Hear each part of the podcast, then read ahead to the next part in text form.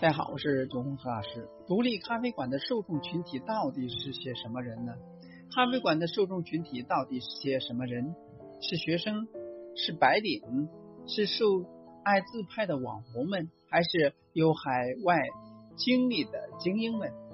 那以我的浅见呢？一家正经做咖啡的店，那你的咖啡毕竟不是卖给你店周围居民楼里穿着大背心儿、扇着大蒲扇。遛弯的大爷的，也不是卖给每天三五成群广场斗舞的大妈们的，那也不是卖给群隔壁办公楼里一个月拿三四千工资还在为生活和房子奔忙的伪白领们。那咖啡作为一个在中国没有根基的舶来品，能接受它、喜欢它，并且在意。品质会经常消费的人群，毕竟是那些走在前端的人。你要开独立咖啡馆，必然先了解咖啡真正的受众者是哪些人，也就是谁在消费咖啡。我们尝试分析了一下这一现象的原因。客人到咖啡店消费，一般的有两种诉求：一种是花钱买个座，一种呢是想喝一杯好咖啡。那我们可以根据这两个诉求，将客人呢分为四种，并分析一下他们的心态。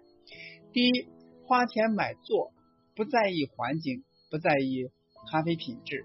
那这种人呢，绝不会在咖啡馆的，绝对不是咖啡馆的常客。他们也许呢很少喝咖啡，或者说根本不喝咖啡。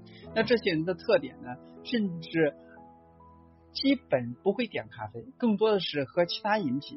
就算点了咖啡，也是浅尝辄止，或者说拿着搅拌棒在牛奶、咖啡里边呃搅乱搅一气。那对于他们来说呢，一杯咖啡哪怕只有二十块钱也是不划算的，因为他们可以在旁边的茶楼啊买到十五块钱，还能够不停的续水喝一天的茶。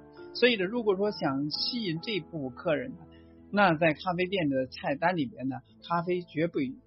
绝不是主打，并且呢，呃，餐食搭配也不能是甜点和西餐，而应该是牛肉面和盖浇饭。那咖啡店里边就不再是咖啡店了。你能够想象一家咖啡店里边充斥着浓浓的回锅肉、盖浇饭的味道吗？那第二种呢，是花钱买座，在意环境而不在意咖啡品质。我们知道。呃，是有咖啡店拥有很多这样的客人，那这样的店呢，如果想要生存，必须满足两个条件。第一条件，开在商圈里。如果说在春熙路之类的地方呢，主要做过路客生意，那不需要回头客。如果说在 CBD 商圈里，则必须保证周围没有竞争对手。周围的商务人群呢，只能选择来这里谈事或者说办公。但但凡附近开了家环境品质都差不多或者说更好的店，那么客人呢马上就会大量的流失，因为这样的店呢并没有什么核心竞争力。第二个条件是投资人群超有钱，那这样的店呢要启动需要支付啊昂贵的装修费用和前期高昂的房租，没有几百万。想都不要想。那第三种呢，是花钱买座，在意环境，也在意咖啡品质。那这样的客人呢，多为高收入群体，他们对于百十来块的人均消费早已习以为常。对于他们来说呢，舍得经常花三十来块喝杯拿铁，那也必然舍得掏四五十喝一杯 C O C O E 级别的手冲。如果说想留住他们，那么咖啡馆必须有相应水准的环境、服务水准和产品品质，这样的客人是绝对的优质客户，那回头率呢会非常高。如果说你能够吸引他们，那么他们呢天天来消费也是不可能，也是不可呃不是不可能的。第四种呢是不需要座位，不在意环境，只在意咖啡的品质。那对于这样的客人来说呢，咖啡是他们的刚需，他们对呃吃的可能不怎么在意，但是每天一杯 ESP 或者说是 Espresso 或者说是手冲咖啡是必须的。那这样的客人呢，花一百块来买二百五十毫升的翡翠庄园一号地的日晒红标啊瑰夏，那眼睛呢都不会眨一下。那对于这样的客人来说呢，只要你的咖啡能够征服他的味蕾，装修地段什么的都无所谓。那你就是开在三环外民房里面也会慕名而来。但是呢，全中国又有多少这样的啊咖啡老帽呢？反正我开店这么久啊，只见过不超过五个。那第一种客人呢？明眼人应该都看得出来，不是优质客户。你就算将咖啡价格一降再降，对他们来说的是不值得的，因为他们根本不喝咖啡。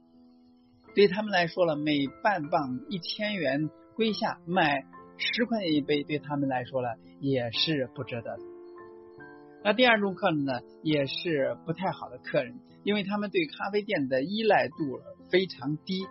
只要有环境更好的、更便捷的地方，他们会毫不犹豫的转头就走。而且呢，大多数想开咖啡店的人呢，也没有那么雄厚的资金实力去打造一个这么昂贵的咖啡店。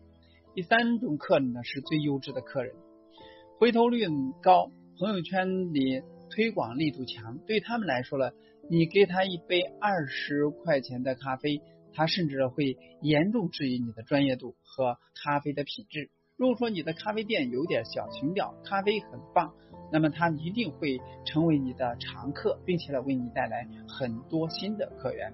那这样的客人呢有两个特点：不差钱，略懂或者说很懂咖啡。那第四种客人呢，可遇不可求，想想就好了。那以上呢就是说精品咖啡馆或者说是我们咖啡馆它的受众群体到底有哪些人？那通过以上的分享啊，我们要着重去寻找那优质客户，也就是我们所追求的第三种客人。第三种客人是咖啡馆、独立咖啡馆，包括精品咖啡馆，应该重点去吸引的人群。只要有这样的一些人群呢，那你咖啡店去生存。或者说是这个发展是非常有潜力的。那希望呢对大家有所帮助。今天就到这里，咱们下次。